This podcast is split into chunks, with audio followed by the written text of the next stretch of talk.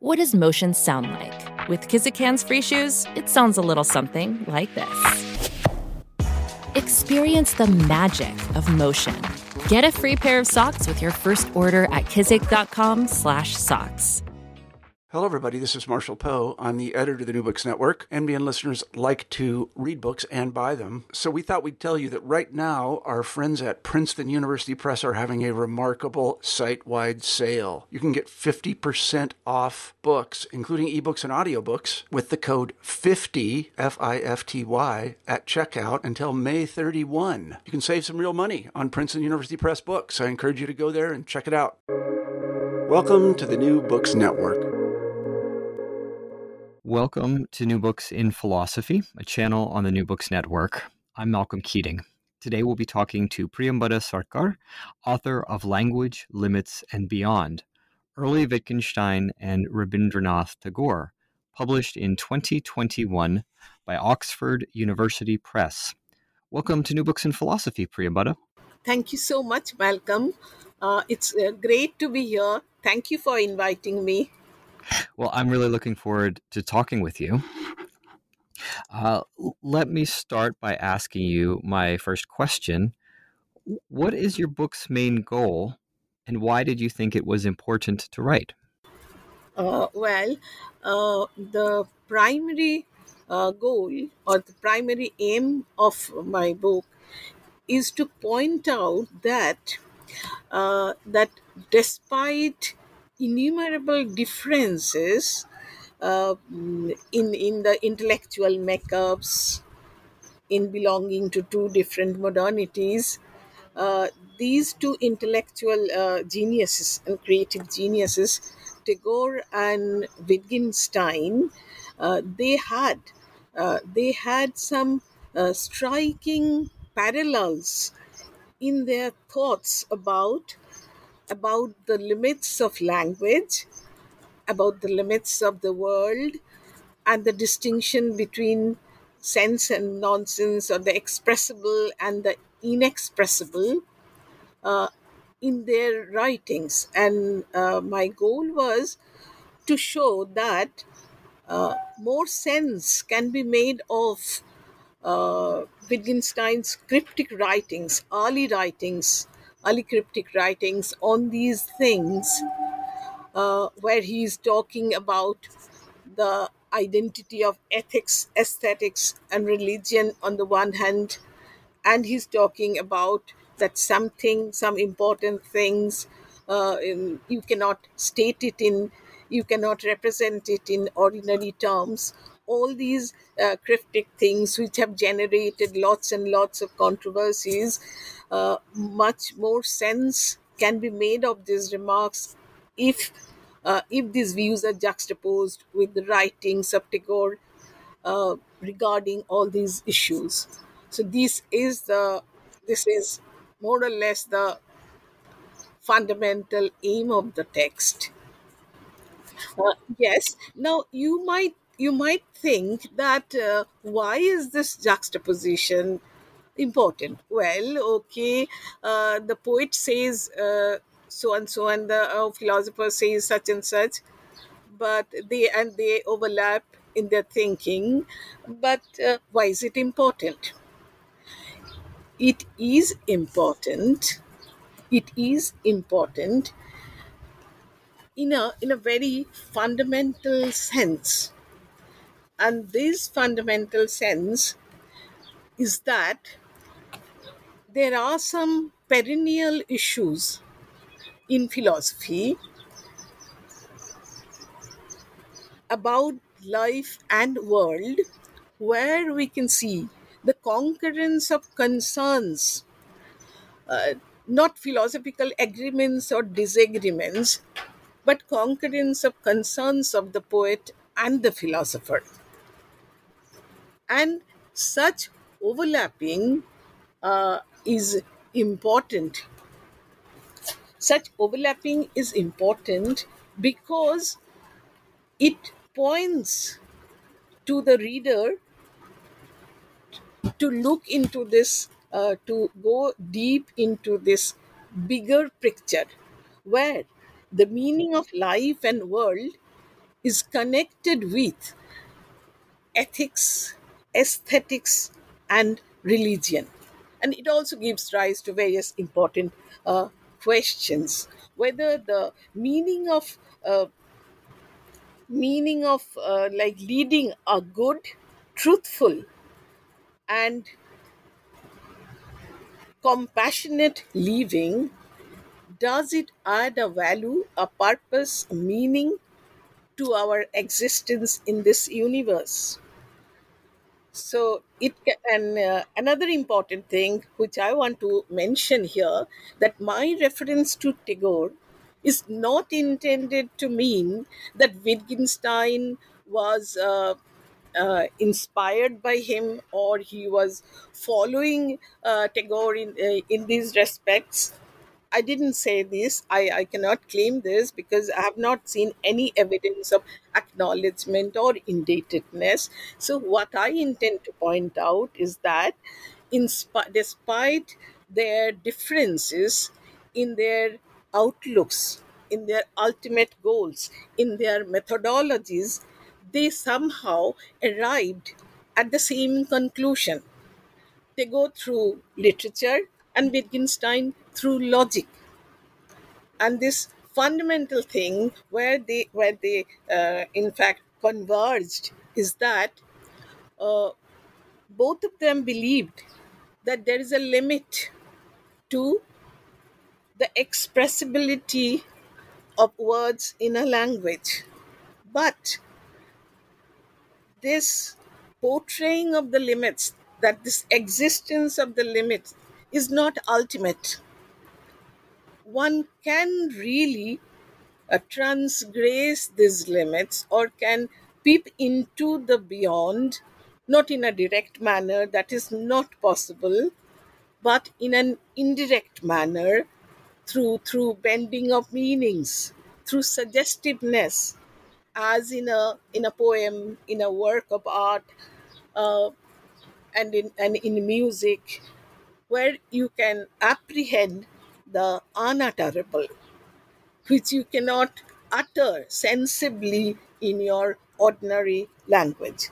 hmm Right. And and so you're looking at the early Wittgenstein and his Tractatus, and you're looking at Rabindranath Tagore's corpus, which of course is quite quite vast. Uh, so I'm curious, how did you come to be interested in the topic in these two philosophers, thinkers, a poet and a philosopher, rather? Uh, well, uh, in fact, I I got uh, in fact I was uh, struck. Um, I was struck by by this uh, by the similarity. I didn't even imagine at the time, uh, but uh, I got carried away first by reading Ray Monk's uh, book on Wittgenstein, uh, where he uh, where, where he narrated I think around five and seven eight pages Wittgenstein and Tagore mm, relationship. In fact, I was motivated by those writings first.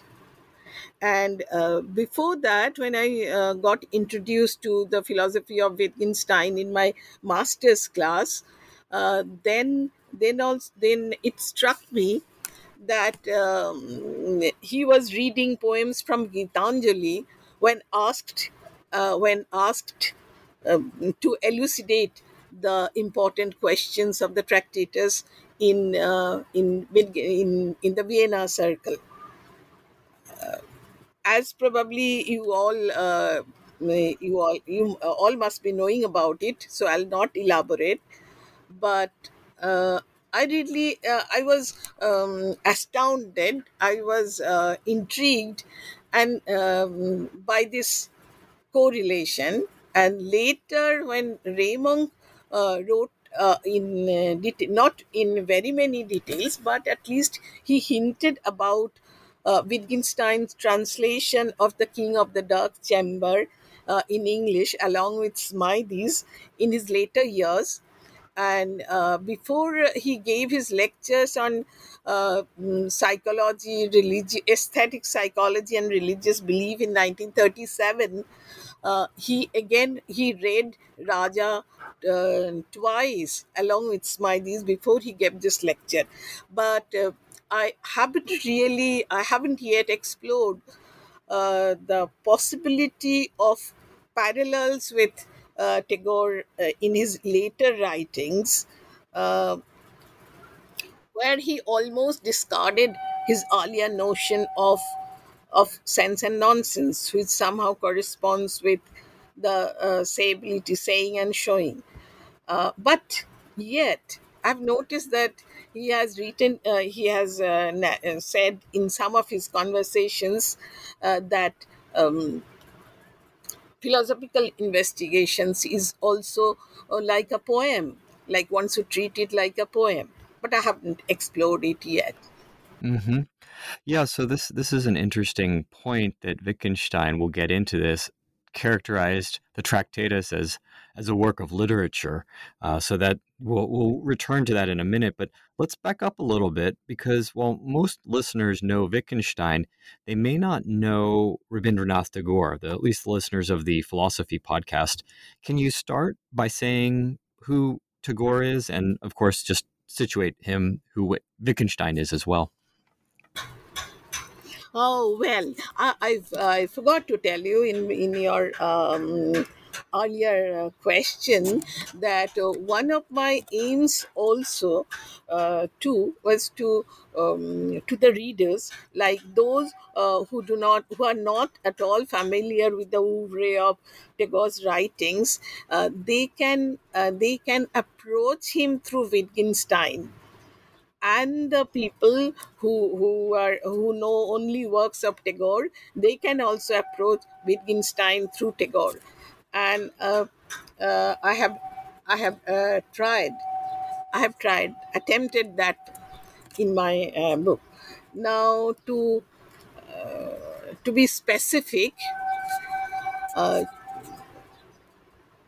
to talk about the philosophy of Tagore uh, is difficult. Why? Because uh, he was reluctant to call himself a philosopher. He was happy, he was comfortable, uh, he was comfortable with the poet tag. He said, "I'm poet. I'm happy. I'm a, uh, I'm happy with it, and I don't want to philosophize." He said this, and no wonder his contemporaries uh, his contemporaries and also commentators they were also um, uh, like they did not differ. They also agreed with this. So it's uh, really after so many many years uh, you hardly could find a proper uh, philosophy abstracted from his uh, from his writings. And but uh, if one studies if one reads his book his uh, mainly his letter works carefully he can find he can find him to be a unique a philosopher a unique philosopher having all the systems like ontology epistemology axiology ethics and also philosophy of language. So one will have to uh, have to he didn't say that this is something which will go to my ontology or my epistemology represents this. He did not write.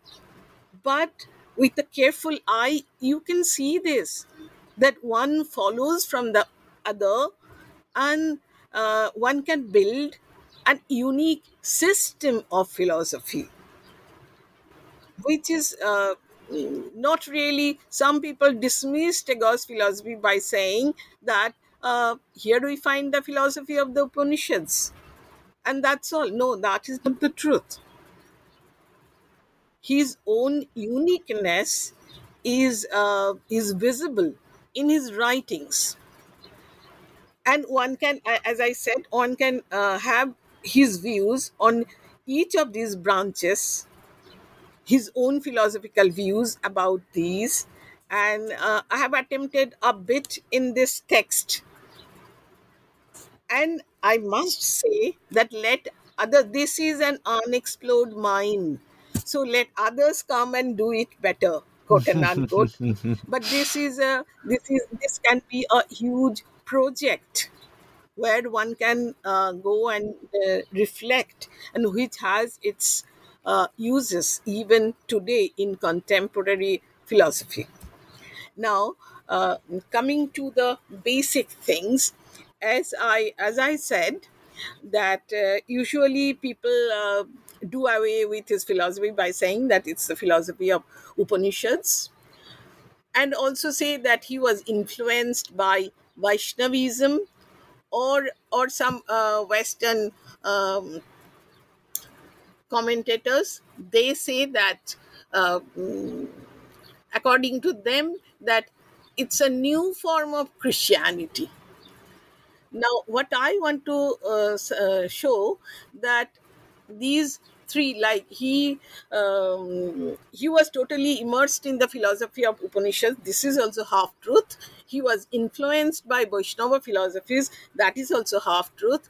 And christianity of course he had he said um, in the, many of his interviews that uh, his lord of life comes very close to uh, New Testament concept of God. But in spite of that, one can see his own uniqueness in his philosophy.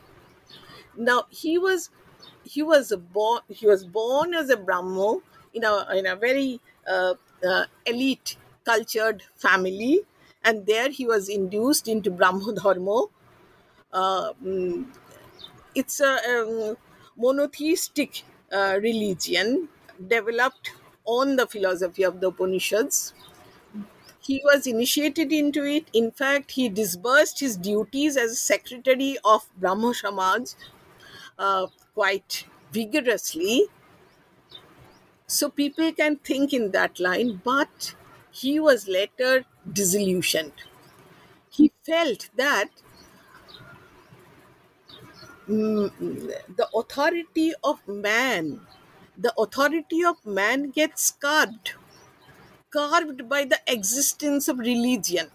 Not only by the existence of religion but also by tradition by custom by scripture and also by rituals. So he didn't really uh, he didn't really want to uh, mm, want to get himself get himself tagged to be a member of any particular religion. At that time, uh, at that time, he was uh, he was moved to some extent to uh, Hindu Dharma when he was establishing the school at Shantiniketan.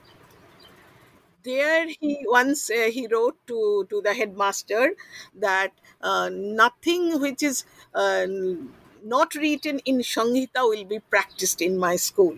So at that time, he was under the impression that uh, this Hindu religion is not an institutionalized religion.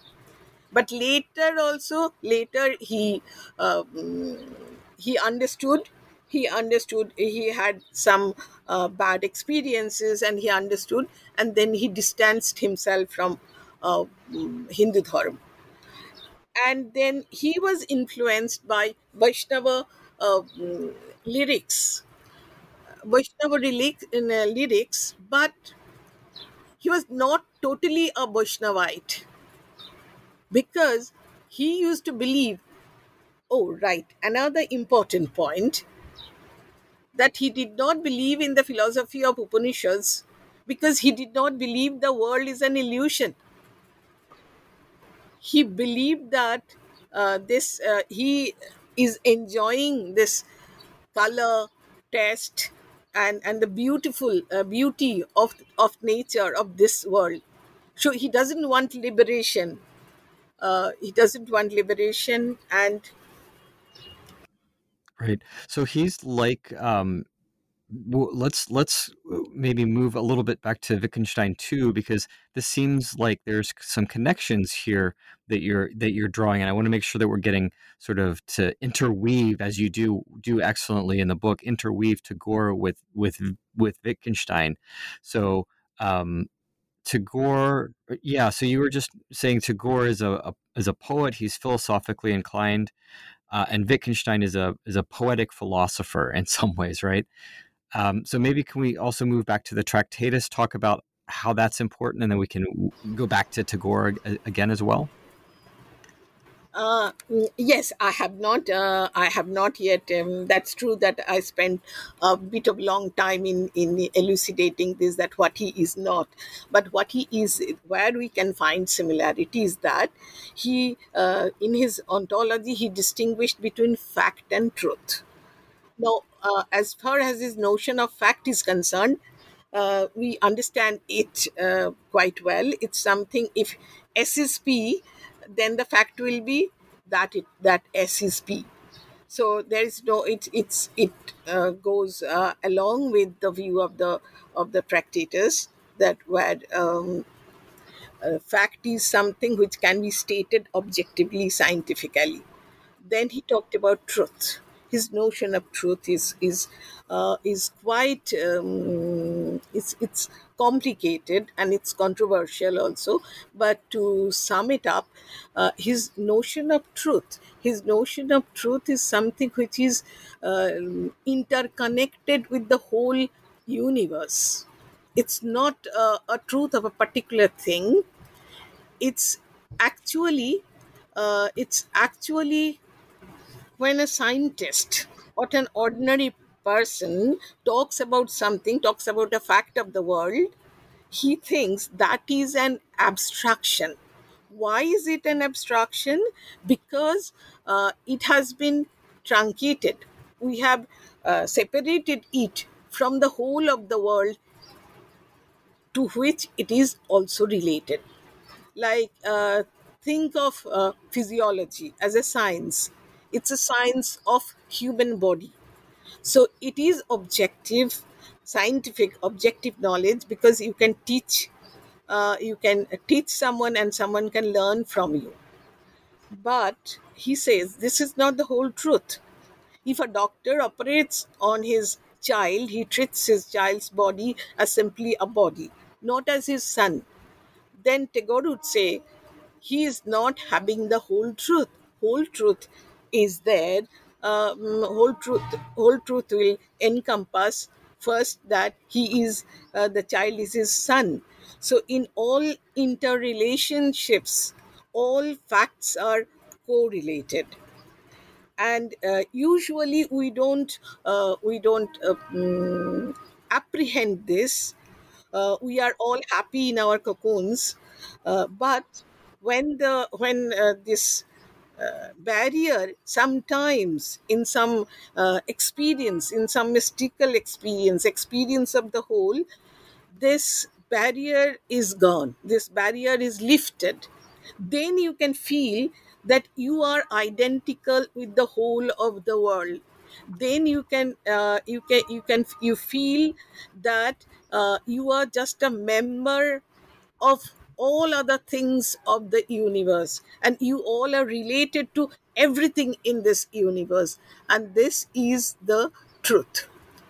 So for him i don't know how far uh, um, i could make you understand but the thing is ultimate truth is the truth of relationship and the truth of harmony in the universe.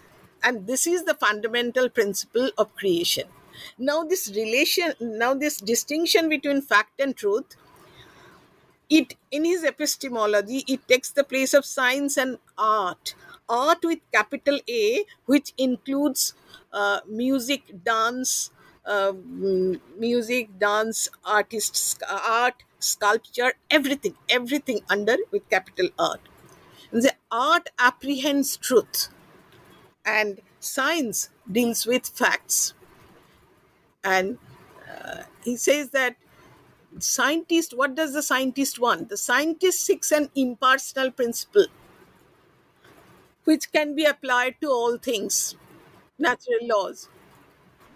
In contrast with that, the artist finds out the unique, the individual, but yet it is in the heart of the universal. So artist is apprehending truth, but not not the scientists. And in uh, ethics, in ethics, this distinction uh, he um draws a distinction between Sreo and Preo, that is, uh, what is desired and what ought to be desired. What is desired comes under fact, science, and what ought to be desired comes under under this truth. And in philosophy of language, he talks about uh, he talks about two types of language. One is factual, scientific, which can state whatever is happening in the world. And another way another uh, type of language that is the language of the poet. And the poet doesn't say everything clearly but you understand from what he has said what he has not said so you get what is not said by seeing by reading what he has said so one can apprehend the unutterable here by those utterances. So here you can see the analogy with Wittgenstein. And uh, there's one uh, one particular analogy which uh, he um, which he makes when while he was giving lectures in America, and those lectures were given in English. Uh, there he was saying that uh, fact is not adequate. Fact is not adequate to express truth. It's like a, a mm, it's like a wine cup. It will hold only a cup full of wine, and it cannot uh, it, cannot hold the the all other wine whatever is there in the jug or in the world.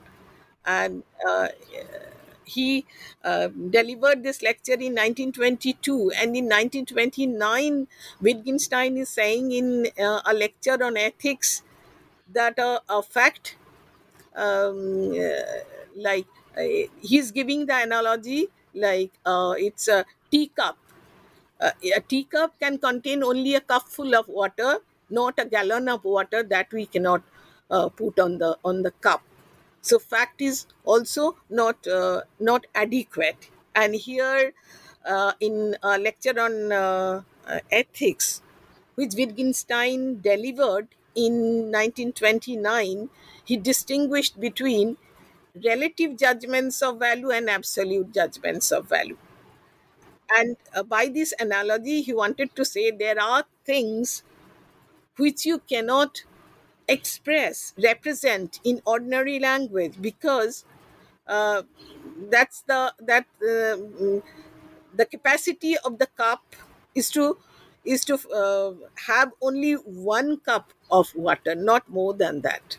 So there are things which are beyond the cup. So the discussion the the discussion in the Tractatus that's interesting to many is the connection between aesthetics, the ethical, uh, and the mystical, and of course this idea that there's a um, something that we have to pass over in silence, and, it, and there's suggestive remarks that. In some sense, ethics and aesthetics are are, are part of this. Um, and one thing that I thought was interesting in your book that maybe you could elaborate on is the discussion of the rose as an object of aesthetic concern for Tagore. It was helpful for understanding connections between Wittgenstein and Tagore. So maybe you could explain that idea of the rose as an object of aesthetic concern in Tagore and how it helps with some of the ideas in the Tractatus, especially about the idea of the world, the totality of the world in, in that context. yes when he talked about um, about the rose um, and Wittgenstein was talking about ethics and aesthetics being one. Both of them uh, were uh, saying something uh, that aesthetical viewing is a different kind of viewing. It's not uh, normal uh, normal viewing. it's viewing from eternity, viewing sub specie aeternitatis. And uh, this is also um, this is also very similar in in uh, Tagore and uh, like there are parallels in Tagore and Wittgenstein. And exactly when you are talking about the rose, uh, Tagore saying that, as I was explaining while um, while distinguishing between fact and truth, science and art, that the fact is an abstraction. Fact does not give you the feeling of interrelationship of the universe. So uh, think of a miser. Think of a miser. He knows for him truth is money, but this money does not contribute to the harmony of uh, of the uh, of people of the universe because he's segregating himself who's full of money from those who are uh, who have no money the world is uh, divisible into haves and have nots. But if you see the thing from an aesthetic point of view aesthetic point of view when you see a rose then that contributes to the harmony of the universe to the harmony of the outer with the inner to the it's it it's not it's not its petals it's not its uh, color it's not its form it's all together it as a whole. It as a whole it comes to you and it it takes you to a to a different plane where you can see that you are identical. You can identical with the whole flower. You can identical with the whole environment with the whole sky. And like um, and it is also it, the same thing is true about music. And any form of art they they uh, take you to a different plane and from that plane you don't see things differently separately separate from each other but a unified whole and Wittgenstein said in the Tractatus that the world as a to view the world, the proper way of viewing is to view the world as a limited whole. And viewing this limited, the world as a limited whole, this is viewing from eternity.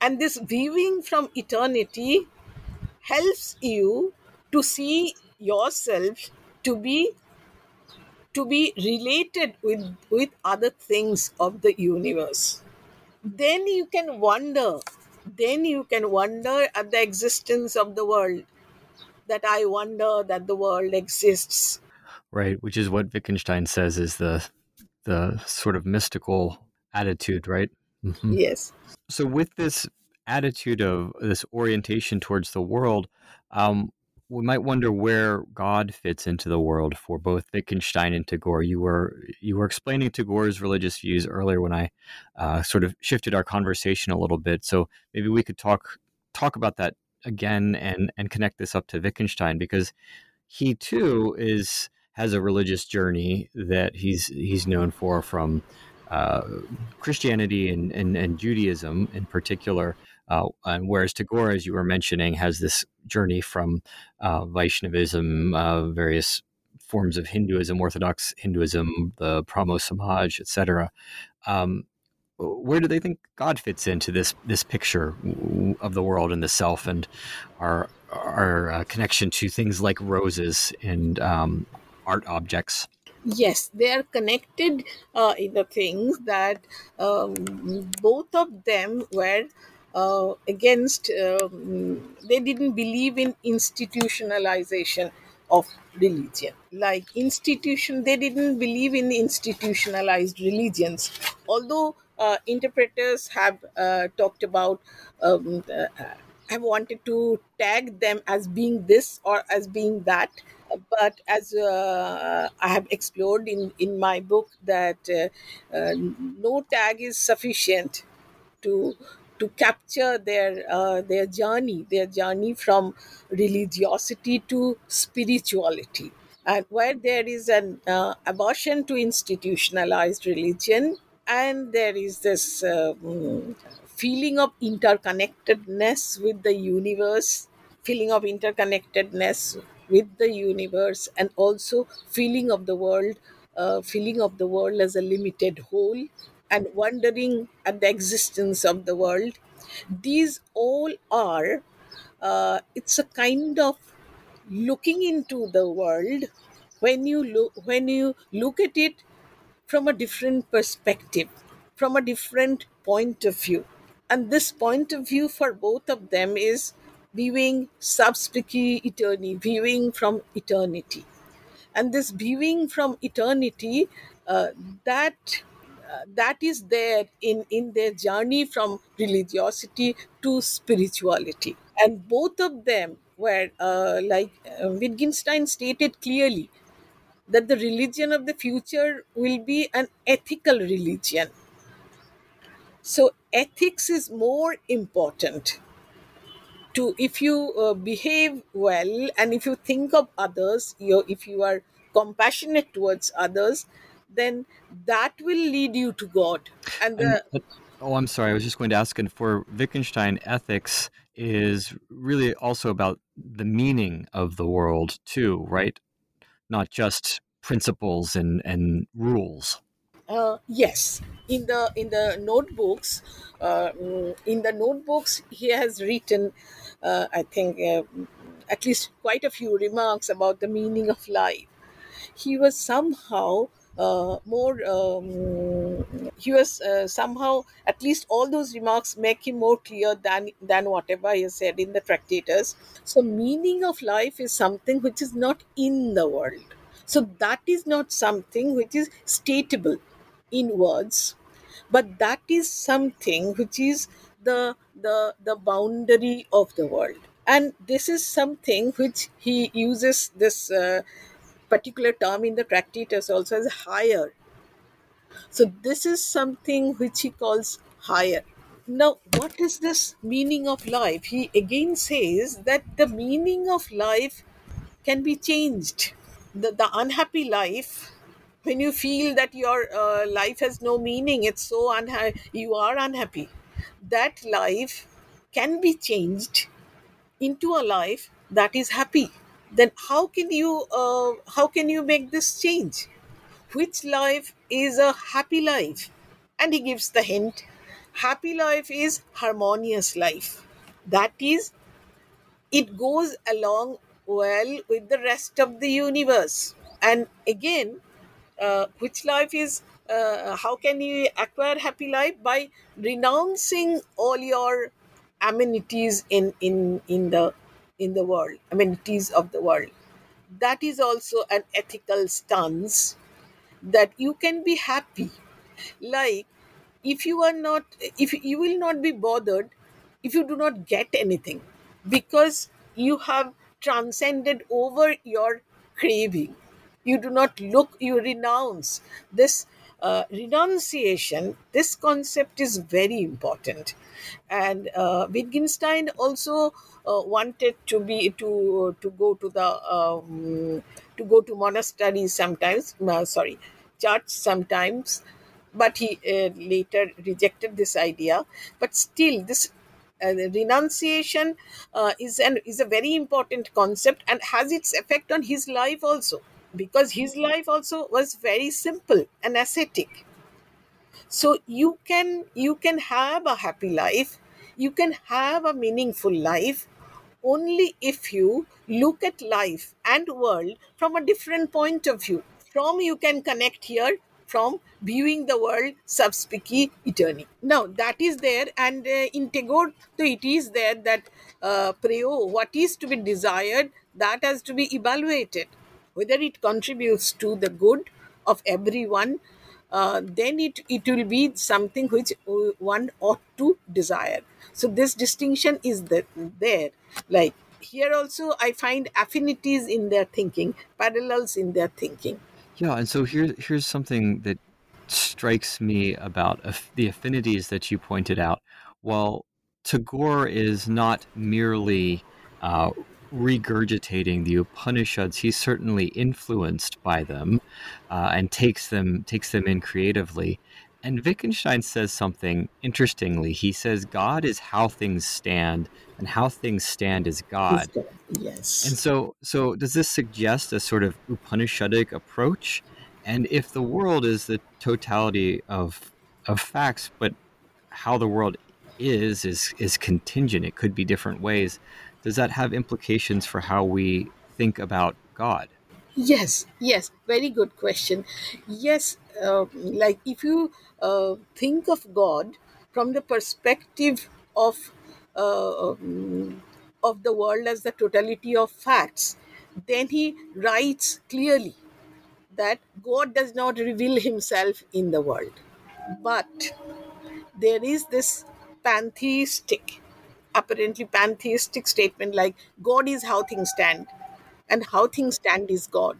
It seems that one can have this view only when one, one can view the world as uh, view the world from eternity and there there you can see that these two worlds apparently it seems that the tractatus is divided into two hubs two hubs like one is uh, the world as the totality of facts uh, where there is no value where there is no meaning and there is another world which is higher which is valuable and which is meaningful.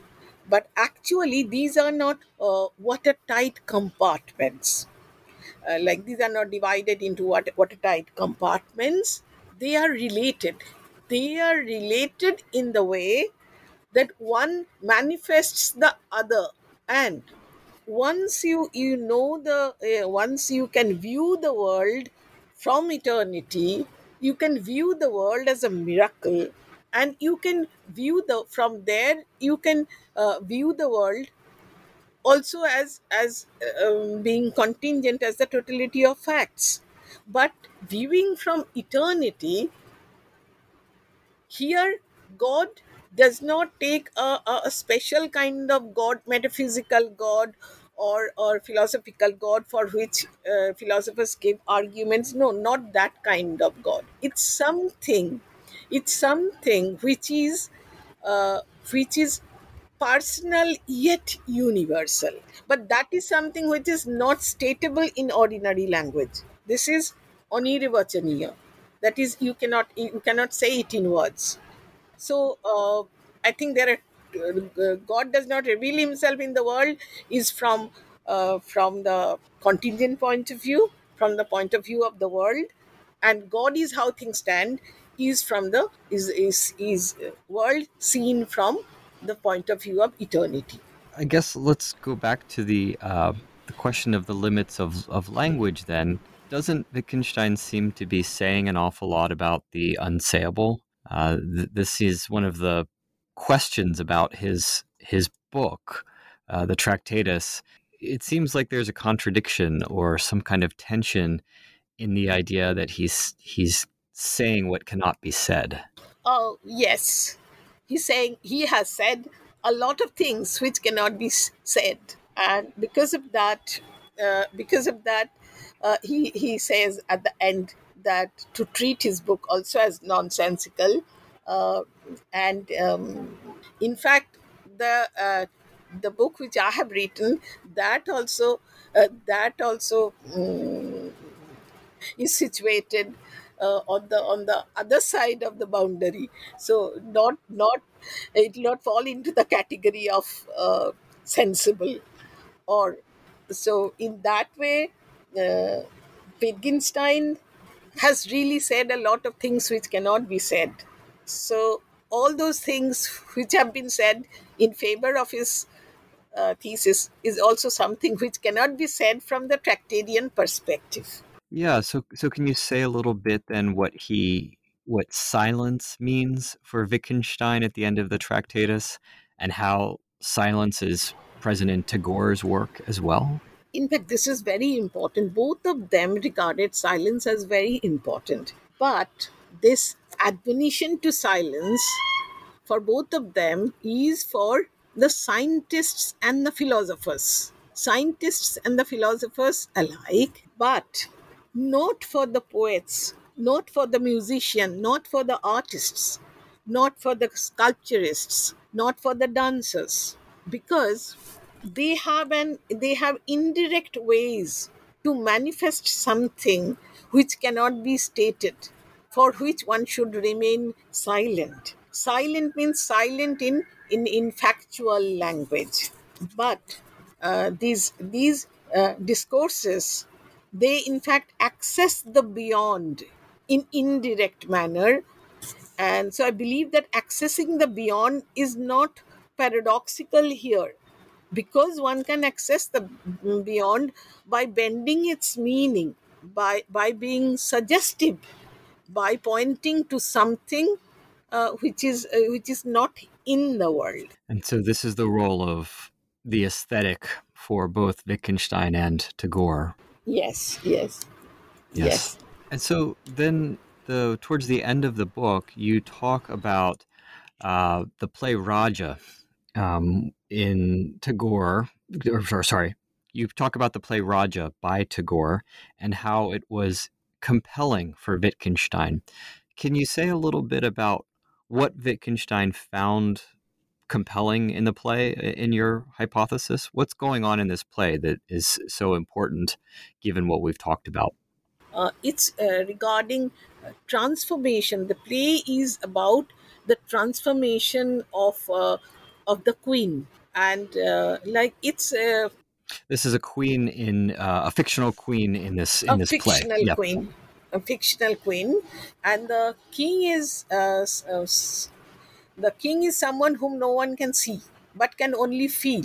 It's an allegorical uh, mm, play, uh, allegorical play, not not uh, not stating of facts kind of play and metaphorical as well. So uh, the queen wants to see the king in broad daylight, but the king doesn't want to um, show uh, show her his uh, appearance in broad daylight. He used to come in uh, after dusk, and so they cannot. Um, queen had one uh, uh, maidservant called Surangama, she can feel the king, but not the queen. The queen had, uh, the king is someone whom you cannot even say that he is a benevolent king. No one, uh, people hear about him, but no one has ever experienced the king. So the king, uh, queen once uh, wanted she, in fact, forced the king to appear before him in broad daylight during a, uh, a spring festival. Then um, the king warned whether uh, she can she'll be able to uh, recognize him, but she was confident. She said, "Yes, I will," but she could not. So she give uh, she gave her garland to some other king, and something um, some hell broke um, loose into her and she had to go through sufferings and later she she had some kind of uh, awakening within himself after so much suffering and later she met um, she met her king well beauty uh, the outside beauty did not matter to her that much that um, it seems that wittgenstein was uh, and it had an impact on Wittgenstein. It seems that this transformation was necessary. This transformation, that is, transformation in the boundary of the world, in the meaning of the world, unhappy world can become happy but only by transformation. So this transformation of the queen was important for Wittgenstein, and this concept of renunciation also. That you will have to you, you will have to um, be over over the the over the over those things which we ordinarily desire we'll have to get ourselves to the level of something uh, which is desirable. That which is desirable may be something which we usually do not desire. But once you have that change of mind, once you have that change, transformation in your life and the world, then you adore uh, then you adore that that thing which is usually not desirable which may be ugly but that does not matter. That becomes beautiful to you and another thing is that also reflects the philosophy of harmony that uh, truth like beauty and uh, ugliness pleasure and pain they are not in the in that way binary in the sense they get uh, they get harmonized in a in a in a they get harmonized in a different worldview say it viewing from eternity Yeah, and so there's there's a lot of talk of um, an- anxiety and also despair in both Wittgenstein, um, but this is not inconsistent with the idea of harmony. So the idea of uh, a, a, an anxiety about knowing God or a despairing kind yes. of worry about the state of the world that is still consistent with this idea of harmony.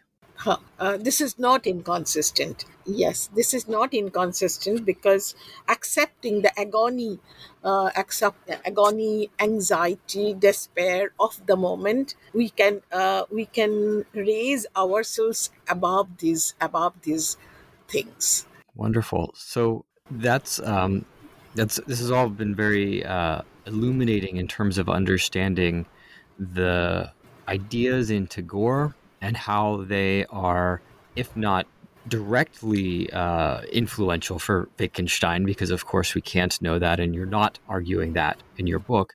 At least there's, like you're saying, this interesting convergence in the ideas of these two thinkers. So I, I appreciate you walking us through through their ideas. Um, in the time we have left, we're, we're coming coming to time. Um, can you tell us what you're working on right now, since you have have completed this book? Uh, yes, at present, um, uh, I'm I'm not working on uh, Wittgenstein, though I have uh, though have an intention to do it in future.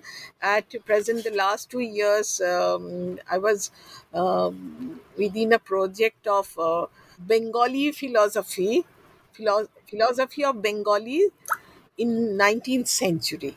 And uh, i concentrated on uh, pandit ishwar chandra vidyasagar. There are others.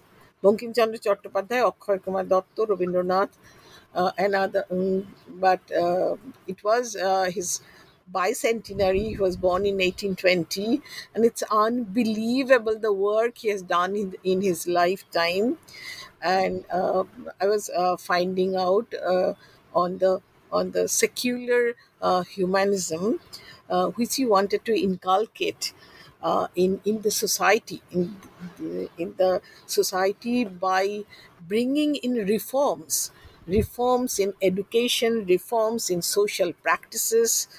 Uh, he wanted to bring it, but there are uh, like there are objections kind of uh, thing that people think that uh, these um, 19th century Bengali thinkers they all are uh, they all are um, like they are they all are influenced by the logical positivists. Their wisdom is borrowed.